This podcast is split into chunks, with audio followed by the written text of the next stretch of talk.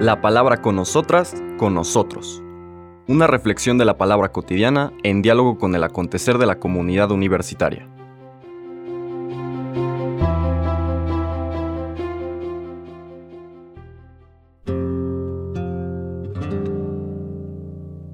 Hola, buenos días. Bienvenidas, bienvenidos a la palabra con nosotras, con nosotros. Hoy lunes 6 de marzo iniciamos nuestra segunda semana de cuaresma, de este tiempo que ya describíamos en las intervenciones anteriores como un espacio, un itinerario de ir aclarando la mirada, ensanchando el corazón para poder acoger la buena noticia del Dios que entrega su vida por nosotros, el centro de nuestra fe, la fiesta de la Pascua que esperamos celebrar con este corazón renovado en unas semanas. Ya habíamos comentado que las lecturas de estas semanas, en este caso la segunda, más que seguir una cronología o la propuesta catequética de un evangelio en particular, van tomando temas de varios, un mismo tema, perdón, de varios evangelios. Y es por eso que esta semana, el lunes, empezamos con el Evangelio de San Lucas, que nos introduce un poco el tema que nos va a acompañar a lo largo de esta semana. Vamos a leer del capítulo 6, los versículos 36 al 38. En aquel tiempo Jesús dijo a sus discípulos, Sean misericordiosos como su Padre es misericordioso. No juzguen y no serán juzgados no condenen y no serán condenados. Perdonen y serán perdonados. Den y se les dará.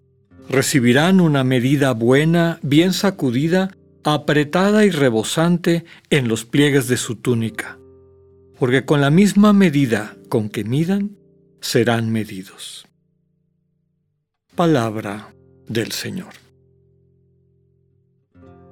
Esta lectura bastante breve es el final de un discurso sobre la invitación que el Señor nos hace a tener un amor universal como el que Dios tiene.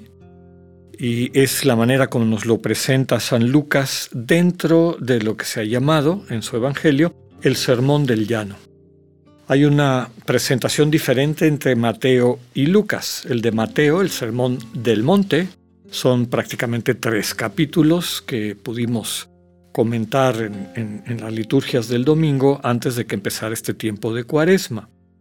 Es un texto muy extenso, se considera que es como una proclamación de la nueva ley, la, ley centrada en eh, un corazón transformado y de alguna manera presentada en las bienaventuranzas. El Evangelio de Lucas cambia toda esa estructura y en vez de hablar de subir al monte, habla de un diálogo de Jesús con sus discípulos y, seguidores en el llano. Ahí empezamos a ver ya pues sensibilidades, propuestas distintas en el caso de Lucas. De las ocho, podríamos decir inclusive nueve bienaventuranzas de Mateo, Lucas se queda con cuatro. Como que él quiere focalizar en algo que le parece particularmente importante. ¿no? Empieza igual que el texto de Mateo con sus bienaventuranzas, que decíamos que son más reducidas, y agrega algo que no tiene Mateo, y son los famosos ayes. Ay de ustedes que ahora se ríen o festean o la pasan muy bien, porque corren el riesgo de terminar pasándola más. Casi a cada bienaventuranza hay una de estas otras advertencias. Lo que está tratando de subrayar Lucas es que lo que hace finalmente feliz al ser humano es el amor que encuentra en su corazón y un amor que se traduce en un estilo de vida, en una interacción con su entorno, un amor que le aprende a Dios finalmente. A diferencia de toda la serie de comparaciones que encontramos en Mateo, se les ha dicho yo les digo, se les ha dicho que no maten, yo les digo, ni siquiera hablen mal de sus hermanos, etc. Lucas se queda con una sola. Una invitación, y no por comparación, una invitación a amar a los enemigos, trata a los demás como te gusta que te traten es el final de esa recomendación de esta parte importante del Sermón del Monte. Después de describir en términos similares a lo que maneja Mateo, lo cual nos hace pensar que ambos tienen la misma fuente, muy probablemente la fuente Q, ese texto que se ha perdido a lo largo de los siglos y que seguramente tenía una colección de dichos de Jesús, Lucas, de manera similar a Mateo, va diciendo que la invitación es a amar a nuestros enemigos, a orar por los quienes nos persiguen, quienes nos calumnian, etc. A ser generosos finalmente. ¿no? Si alguien te pida, dale, comparte lo que tienes.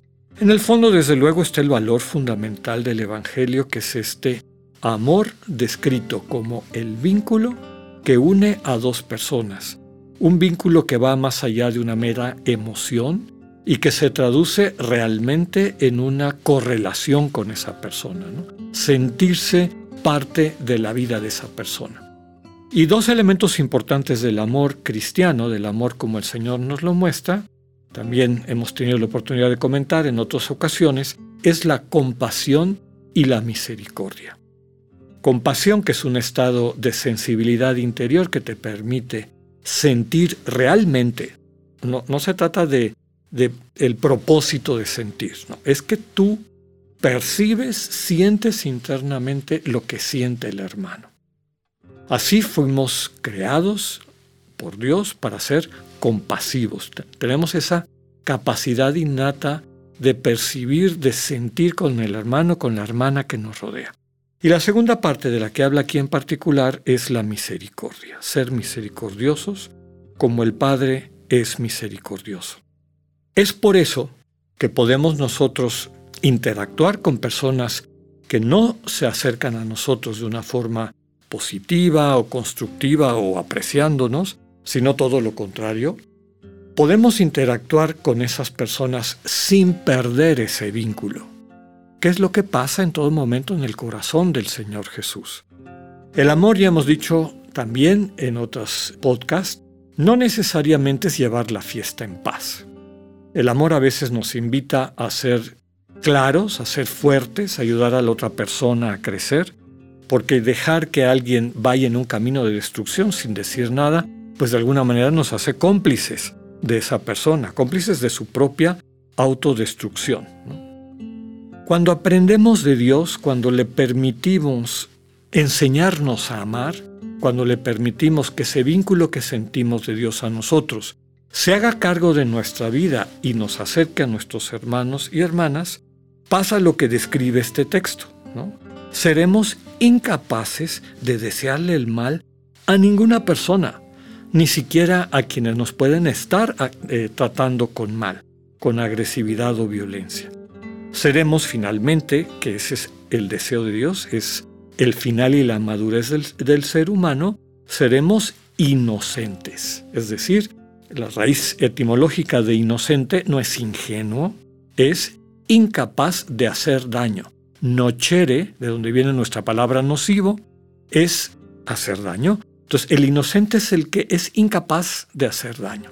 Eso no quiere decir que sea siempre una presencia cómoda, y con eso quisiera yo terminar.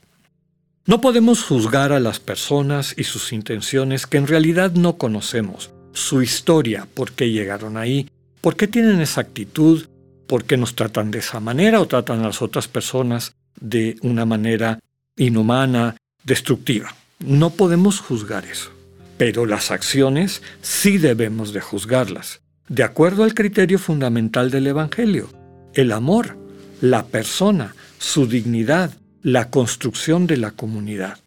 ¿Esa acción construye comunidad? ¿Esa acción respeta la dignidad de la persona? ¿Esa acción finalmente ayuda a que nos vayamos constituyendo en esa familia centrada en el amor de Dios que nos comparte para podernos unirnos en una sola realidad, o por el contrario está dividiendo, maltratando, deshumanizando.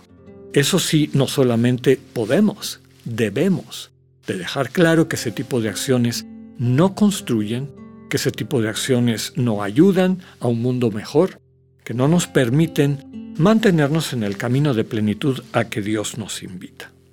Si nos acostumbramos a juzgar a las demás personas con rigor, como también ha dicho más de algún teólogo, nos vamos a encontrar con un ídolo que nos va a juzgar al final de la vida igual que como nosotros juzgamos.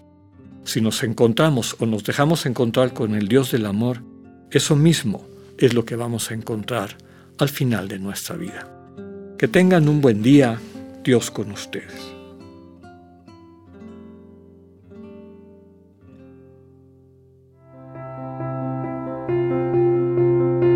Acabamos de escuchar el mensaje del Padre Alexander Satirka. Escúchalo de lunes a viernes a las 8.45 de la mañana por radioiberoleón.com, a través de nuestra app gratuita para iOS y Android o por Spotify. Esta es una producción de Radio Ibero León en colaboración con el ITESO, Universidad Jesuita de Guadalajara.